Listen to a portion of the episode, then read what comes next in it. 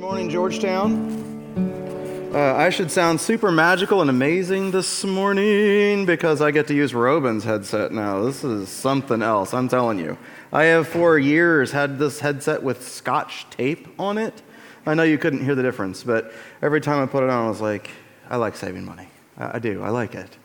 Okay, so we're going to turn our Bibles to Luke chapter 11, uh, chapter 18, and Hebrews chapter 5. I'm going to tell you all of those again so you don't have to memorize them all, and they'll be on the screen. But the first place I'll be is Hebrews chapter 5. If you can imagine walking into a house, you walk into the front door, let's say it's a house you're familiar with, and so you can just walk in the front door because no one answers when you knock. You walk in the front door, and in the, uh, the living room, there's a baby laying in the floor. There's no adults to be found anywhere. There's a baby laying in the floor, and there's a bottle of milk laying next to the baby. And you would be thinking, Probably the same thing you'd be thinking. If you were at the park, say sitting on a bench, and a parent drove by, they stopped the car close to the playground, but really not at the playground, and they got out and they unbuckled their toddler and they set him outside the car, closed the door, got back in their car, and said, See you in an hour. You would be thinking probably the same thing you'd be thinking if you uh, saw your neighbor walk their five year old up to the bus for like the second week of school, and they put him on the bus and they said, Remember the frozen pizzas and nuggies? See you Friday. Like, in every one of those cases, it's completely insane to think that that person is going to be able to take care of himself. And the point being, whenever we're physically immature, it's so easy to see because the person is probably very small. But when we're spiritually immature, it's much more difficult to be able to tell that. I say this because Two weeks ago, we talked about the baptisms, the life that came from death, the life that came from the death of the coach of that football team that was baptized, and all of the life that's coming from the death that people at Pirates Cove decided they were going to give their life to Jesus. And just the same way that at Georgetown Christian, in the last three months, we've baptized nine, and this year we've baptized 11, who right here in this baptistry said, I'm going to be buried with Jesus Christ in death and raised to a brand new life. And so the question then is how do we begin spiritually maturing? How do we begin growing up into the likeness of Jesus? How to become more of the church that God envisions for this uh, larger community outside these walls and for the gathered community that is here each time we get together. And the question is particularly difficult because we live in a digital age. So, a digital age, if I had to describe it to put us all on the same page, a digital age is one that you can scroll, it's one that you can swipe, it's one that you can feel. I want everybody, if you're familiar with air quotes, I want you all to get your air quotes out and quote with me. Uh, get your air quotes out. Get ready. Now put them down. Get ready.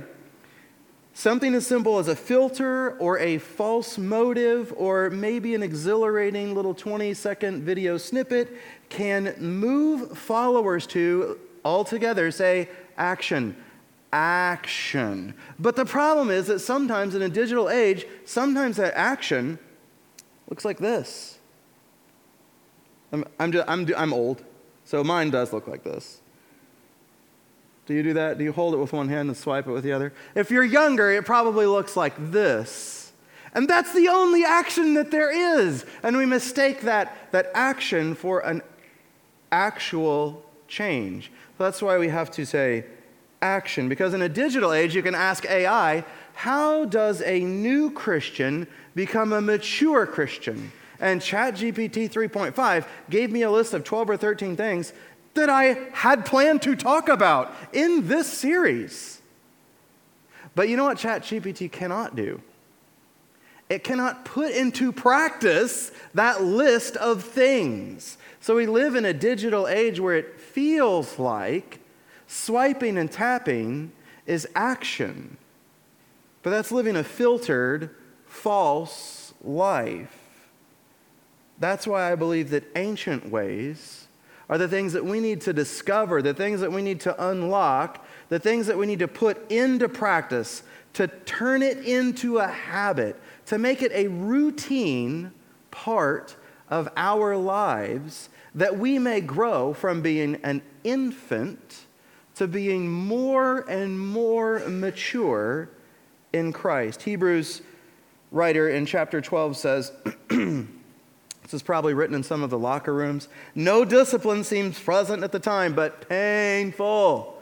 Later on, however, it produces a harvest of righteousness and peace for those who have been trained by it. There is not a digital solution for spiritual maturity, but there are practices or habits. There's a path that the ancients have developed that we can follow to grow in maturity. And the first step on that path is to get into a baptistry similar to this one, to be buried with Christ in death and raised to new life. The second path, uh, the second step is then to decide every single day I'm going to take the same next step that looks like me dying to my preferences. It looks like me dying to myself. It looks a lot like me saying, I'm going to follow what the Lord has for my life instead of what I would prefer for my life. Now, after those two basics, together we can begin to walk toward maturity. Imagine, if you will, for a second, that you, that you walk into, um, let's say, the church nursery, and you see a bunch of babies with a bunch of bottles, and they're all there and they can't get the bottle to their mouth. Any human with a heart is going to walk in and they're going to step right up to the task of putting the bottle in the mouth of the baby because you can clearly see the need. But when it's spiritual, maybe you're even willing to teach and you don't know. Now imagine this you're at a restaurant with maybe your spouse and family, and, and in come another couple, and the timer's going because you're wondering where your food is. They come in, they sit down, you notice that it's some parents with their child and the child's spouse, and you're wondering when their food's going to arrive. Well, you get yours first and you're relieved. But then they get theirs, and something curious begins to happen because they've ordered the steak that you were considering, and so you're keyed in. But then, as the child of those adult parents, this is a fully grown, child that is, it's an adult, fully capable, but refuses to touch their fork or knife. So, spouse or, or mom or dad come over and cut that steak that you wish you ordered. Cut that steak and put it in that person's mouth. Would you not have a brain that was just going, like, what is happening here? What is going on? You would be enraged. You need to feed yourself. Would you not say, Georgetown, you need to feed yourself? I'm pretty sure you would agree. Well, listen to what the writer of Hebrews says in chapter 5, verse 12. In fact, though by this time you ought to be teachers, you need someone to teach you the elementary truths of God's word all over again. You need milk, not solid food. The believers in this case have remained willfully ignorant. They have seen the truth. They have trusted Jesus as their Savior because nobody wants to go to hell. So they've trusted Jesus as their Savior, fire insurance. But Lord, uh, sounds like He might have some control in my life. Maybe they're not willing yet to trust Him as Lord consistently. Let's go on and see verse 11. Let's look at their character. We have much to say about this, the writer says, but it's hard to make it clear to you because you no longer try to understand. The believers in this case are unwilling to try. They sit at the table as a fully capable adult and will not touch the fork or the knife. They demand that another teacher in the church come by and cut their food and put it in their delicate little mouth. Somebody else has to do it for them because they lack the effort to understand what is being explained to them. Why? The writer continues in verse 13 Anyone who loves milk, being still an infant, is not acquainted with the teaching about righteousness. Infant Christians are not yet acquainted with the teaching about righteousness. But in verse 12, it's made clear to us that there are another kind of Christian, And the other kind of Christian is one who began their life in Christ, claimed Jesus as Savior, and put Lord on pause because dying to self is difficult. So in verse 12, remember, verse 12, in fact, though by this time you ought to be teachers. What's the cause of this? What's the cause? In verse 14, we see the cause. Solid food is for the mature, who by constant use, I want you to read this with me now, who by constant use, Georgetown, we're all going to read this together, by constant use have trained themselves to distinguish good from evil. So they've trained themselves, they've picked up the fork and the knife, and they have failed their way through not cutting the steak well. And if you are like me, I remember flicking a large piece of meat off of my plate at one point, practicing with a knife, and thinking, this is not going like it's supposed to go. Does that mean that you give up and quit and stop and don't try anymore? By God's grace, I have learned to cut steak. It means it goes in my mouth and it's delicious. And who would want to miss out on the steak? Almost lunchtime, I'll stop with the references for food for at least four more minutes. So, witnessed by Scripture now, we can see that the church, a church that is less than 100 years from the foundation of the church, is now receiving a letter that says that among you there are Christians who you maybe can't see, like physically you could see a baby laying on floor with a bottle, but you have spiritual babies who ought to be what, Georgetown? What should they be by now? They should be teachers. They should be grown and mature. They should be way past milk. But it is true then, from the very earliest church, that there are both kinds of Christians. There are new Christians and there are immature Christians, and both kinds of Christians, along with mature Christians, all need to grow in our likeness of Christ. So, Georgetown, I'm going to, uh, to covenant with you. I hope you covenant with me, and many of you have through Membership 101 and Maturity 201. I'm going to covenant with you to, to make sure that by God's grace, we're not going to stand before a judge, an eternal creator, ruler, sustainer of the breath you're breathing. We're not going to stand before him with beards and baby bottles, but we're going to stand before him together as disciplers and, and, trust me, we'll not be looking over our shoulder to see what's going on. We'll, we'll have fixed eyes at this time. But I bet that later we're going to get to, at some point, look over our shoulder and see a disciple of someone who decided to trust Jesus and to follow him because of our willingness to disciple them. And you know what? You're, you're also going to see behind that person, you're going to see the faces of people that you have no idea who they are because a disciple makes a disciple that makes a disciple. So there's going to be a whole line of people that you'll never have known because of your willingness to not stand before our judge with beards and bottles because that would look a little weird.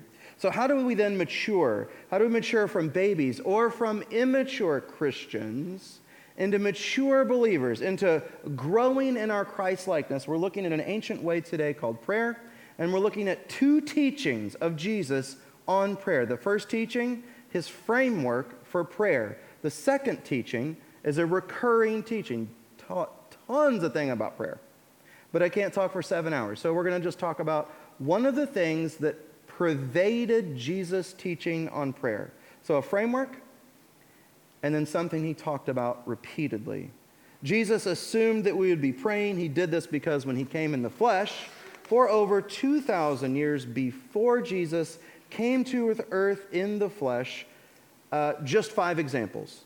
Ancients that predated Jesus' incarnation, Adam and Eve were praying every day. They were walking in the garden with the Lord until sin separated them, Adam and Eve every day. Abraham, his prayer for Sodom and Gomorrah indicated that in prayer, before Jesus came as a man, that people were persistent. Abraham prayed on behalf of these two towns. Jacob prayed for mercy. God, please have mercy. I'm going to meet my brother Esau, and I stole his inheritance. Please have mercy on me, and please let him have mercy on me. prayers for mercy. We see prayers for blessing when Hannah couldn't have a child. God, please bless me with a child. And she's blessed, and Israel is blessed with Samuel. So prayer is asking for blessing. And then David, who's anointed by Samuel, we have an entire book of prayers and songs written by David, recorded now in our Psalms. Those prayers are characterized by repentance. They're characterized by adoration, praising God for who He is. They're characterized by uh, asking God to smite His enemies, to eliminate them. They're characterized by repentance. So Jesus comes to a, a group of believers who may have the history of already praying. Jesus assumes that we're praying, but he taught an ancient way. Because these people, for thousands of years before came in the flesh, were praying powerful and persistent prayers. So Jesus then, when his disciples asked, he gives a tool. Now, I first want you to hear the tool. And I'm going to ask you to analyze the way that we respond to hearing the tool. The tool is the Lord's Prayer, one with which I'm sure you're familiar. So let's read it together. I will read it to you. You don't need to read it out loud. Luke 11. If you're following in your own Bibles, I'm now in Luke 11. We'll be there for a while. Now, Jesus was praying in a certain place, and when he finished, one of his disciples said to him, Lord, teach us to pray, as John taught his disciples. And, and he said to them, When you pray, say, Father, hallowed be your name, your kingdom come. Give us each day our daily bread, and forgive us our sins. For we ourselves forgive everyone who is indebted to us, and lead us not into temptation. Now, immediately, I think I know where your mind is going. I'm not sure. But now the pastor is supposed to increase your knowledge about what Jesus just taught about prayer. In the Western church, it would be the substance of the rest of the sermon to know more about what it means to say that God's name is hallowed. It means holy. Period. It means God's holy. As we consider how to approach Jesus' teaching on prayer, we have a fork in the road. I want to describe two forks, which are two ways. two ways we can respond to Jesus' teaching on prayer. So, one road offers us this opportunity that, in my opinion, is the way that we are trained to think just by the culture we live in. And that way is to examine that way is to exegete. That way is to, to discover Jesus' words as a specimen that must be studied. It's maybe a teaching that needs dissecting and it needs drawn out. And we need to hear big, big church words that make every one of us feel smarter and think that something's changing because in our brains, little neurons fired and they passed a neurosynapses and the protein traveled across that synapses, and we lit up a little path and got a tiny little dopamine hit. That is not discipleship. I actually read to you discipleship this morning when we were singing. Jesus said that obeying what I said to do is discipleship, not having a tantalating conversation about the theory of what it might look like to actually obey. Uh, for instance, this week in the Tanner house, uh, Noah is in charge of the garbage, and Micah is in charge of the dog. The dog needs to do the things dogs do outside, and the dog needs food and water. And Grace is in charge of dishes. They should be clean and put away. So, very clear instructions for everyone. Now, imagine coming to dinner at our house. We invite you over, and we're going to have something very healthy, I'm sure. And you sit down to eat at the table, and the plate is dirty, and the forks and knives are dirty, and the glasses are dirty. And at the table where we're about to eat the food on the dirty plates, with the dirty silverware and the dirty cups, Noah, Micah, and Grace begin discussing the best kind of garbage bag while the garbage is overflowing and the dog is eating out of it. And Micah is pontificating about the dog's age and the best kind of fo- uh, food for a dog of this age. And Grace is eating off a dirty plate discussing the best kinds of soap for cleaning the dishes. And it's glaringly obvious what I'm talking about. They've entirely failed to execute the second path we'll discuss. They've entirely failed to execute, but have they examined? Have they studied? Have they even talked about it in our presence?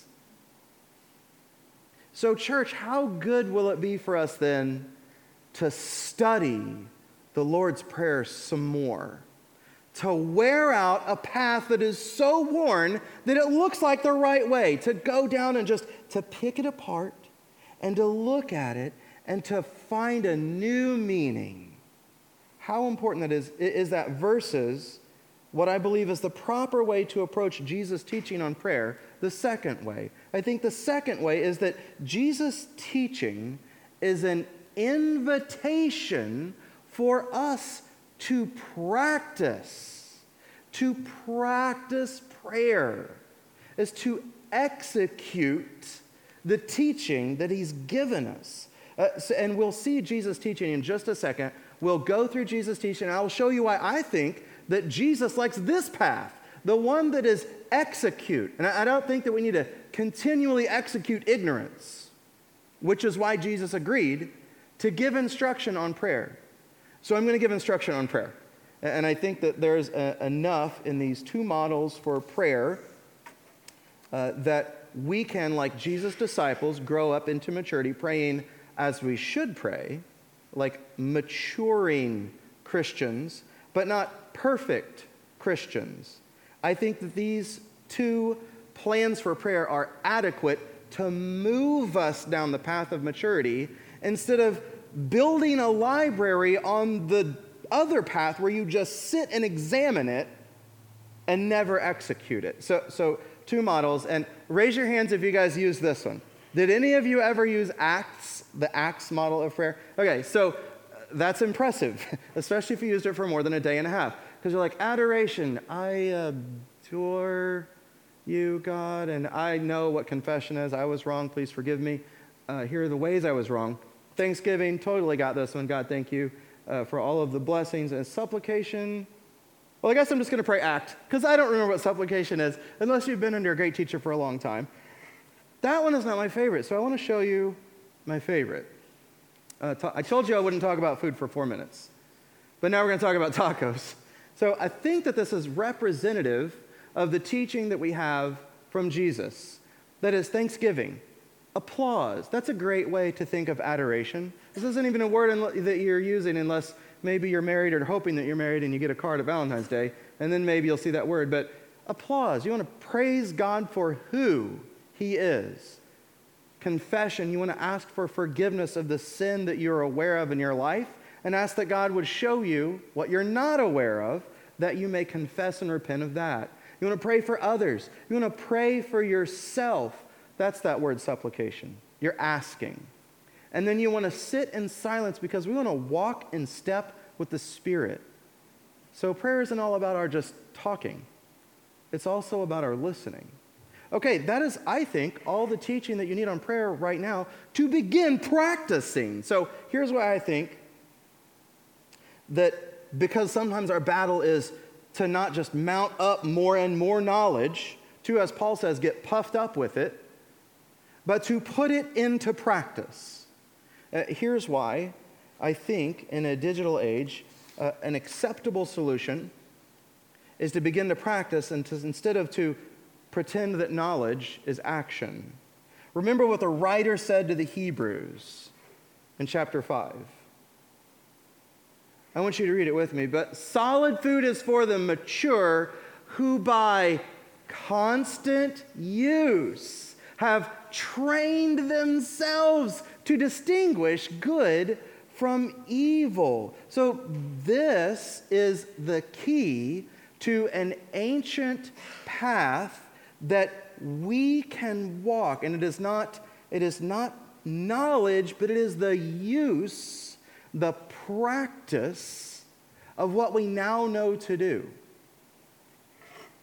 Here's why I think that's what Jesus would mean.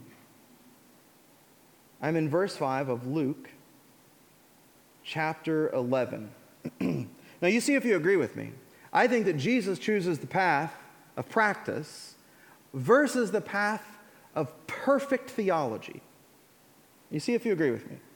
And he said to them, Which of you has a friend will go to him at midnight and say to him, Friend, lend me three loaves, for a friend of mine has arrived on a journey. I have nothing to set before him.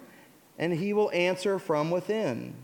Do not bother me. The door is shut, and my children are in bed, and I cannot get up and give you anything. I tell you, though he will not get up and give him anything because he's his friend, yet because of his impudence or his audacity or his persistence, his willing to come to the door at midnight and not stop asking, he will rise and give him whatever he needs. And I tell you, now, allow me to contextualize this. Jesus just taught the Lord's Prayer. We would call it the Lord's Prayer. His disciples would think he is the Lord and he just taught us on prayer. This is the same gospel author, Luke, who's writing. Right after Jesus teaches them how to pray, he goes on to say these words.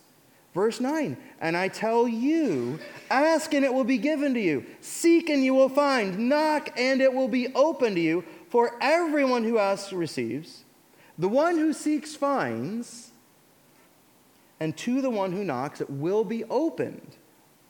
What father among you, if his son asks for a fish, will instead give him a serpent? Or if he asks for an egg, will give him a scorpion? If you then, who are evil, know how to give good gifts to your children, how much more will your heavenly Father give the Holy Spirit to those who ask him? I think it's clear from Jesus' consistent teaching that the ancient way is to pray, to pray persistently, not to wait for perfect theology. Luke 18, verses 1 through 8, Jesus continues, and he told them a parable to the effect that they ought always to pray and not lose heart, not give up, not become discouraged and quit. He said, In a certain city, there was a judge who neither feared God nor respected man, and there was a widow in that city who kept coming to him and saying, Give me justice against my adversary. For a while he refused, but afterward he said to himself, Though I neither fear God nor respect man, yet because this widow keeps bothering me, I will give her justice, so she'll not beat me down by her continual coming. And here's how Jesus applies that parable. His disciples don't have time to ask, What do you mean? Please explain. Jesus goes on to explain immediately.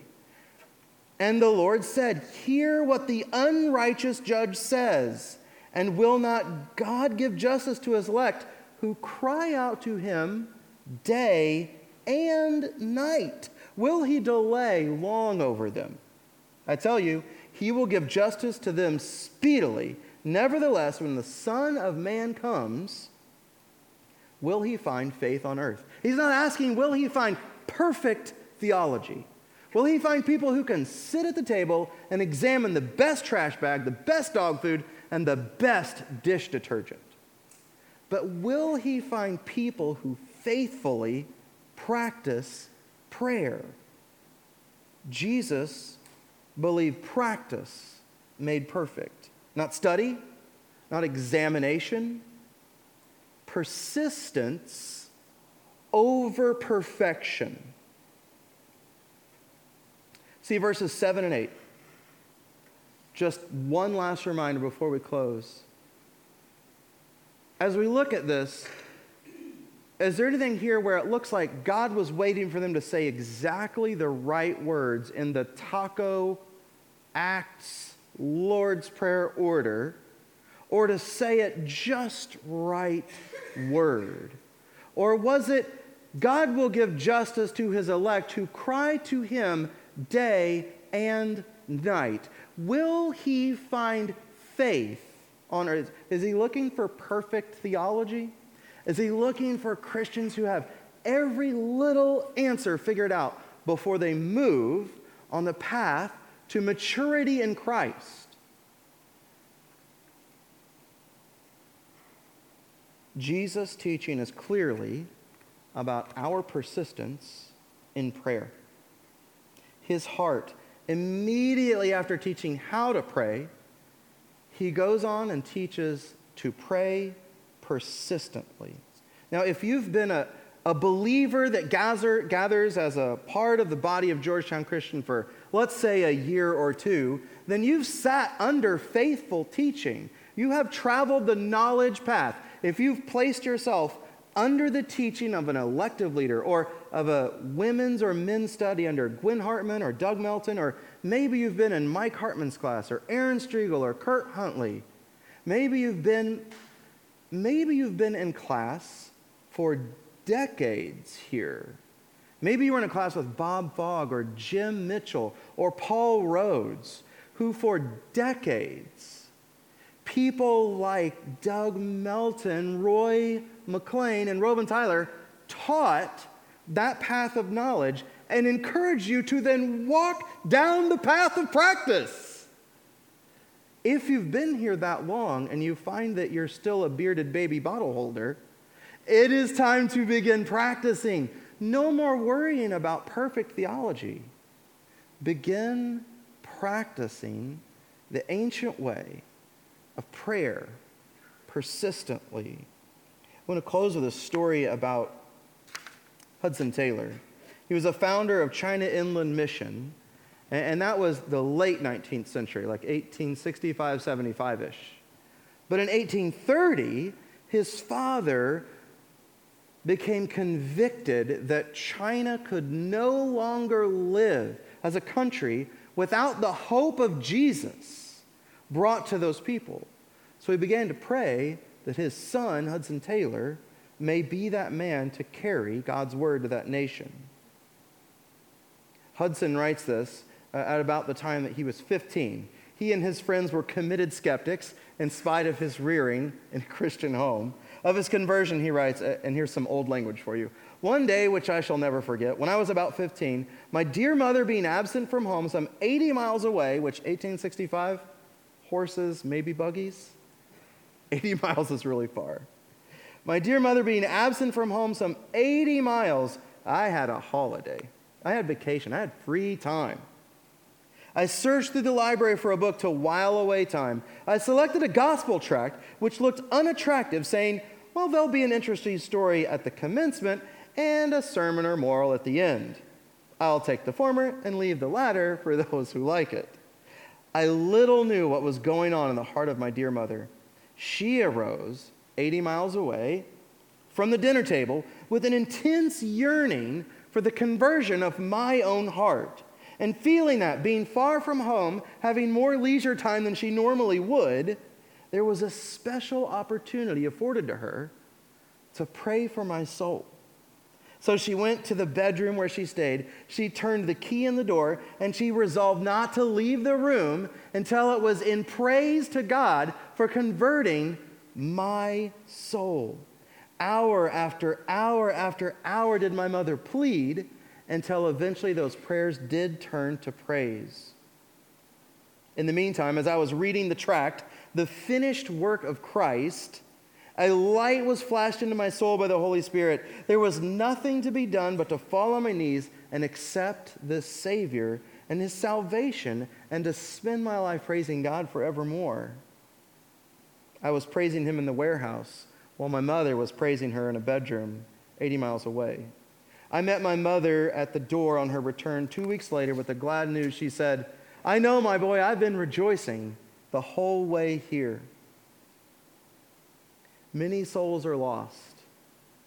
Much maturity is missed because we fail to take the ancient path of practicing prayer persistently. Would you bow your heads? Maybe you're a new believer, and today's the first day you've ever seen taco prayer or Acts prayer. Maybe the first day you've ever heard the Lord's Prayer in your life.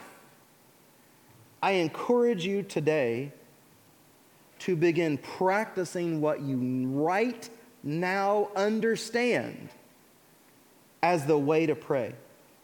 And if you have a question, I am here to answer that question or find someone that knows. If you have a question, we have a Next Steps ministry that wants to help you take that next step in maturity, in growing up into the likeness of Christ. Uh, for the, the others, maybe there are those who you can't see are physically immature, but there's a spiritual immaturity where you said, I am following Christ. I am going to be buried with him in death, raised to new life, and then something in life caused you to hit pause on Jesus as Lord. The invitation is open, friends. He invites you to repent. He stands at the door of your heart and he knocks and he says, Let me in. Just repent. It may sound like, Lord, please forgive me for ignoring my responsibility to train myself. Please help me to practice prayer persistently. You don't need to say perfect words you need to begin practicing. Practicing prayer like Jesus. Brothers and sisters, there may be even those among us this morning who have come because they heard that there's life changing power available in these certain places. And it seems like it's a Sunday morning for most of them. And I want to assure you that that is available here the life change that is available to you is at work in each one of our lives. And you might have seen it when you've seen someone who didn't used to live like now they're living. And their life isn't perfect. You would never describe it that way. But you might say, I've seen a change in that life, and I know that the light that is in that heart is not from a human. That power is available to you. And the first step for you is to come forward today and say, I, I want to know how to have Christ in my life. Father God, would you help us to practice the ancient way of persistent prayer, just like Jesus? It's in Jesus' name we pray. Amen.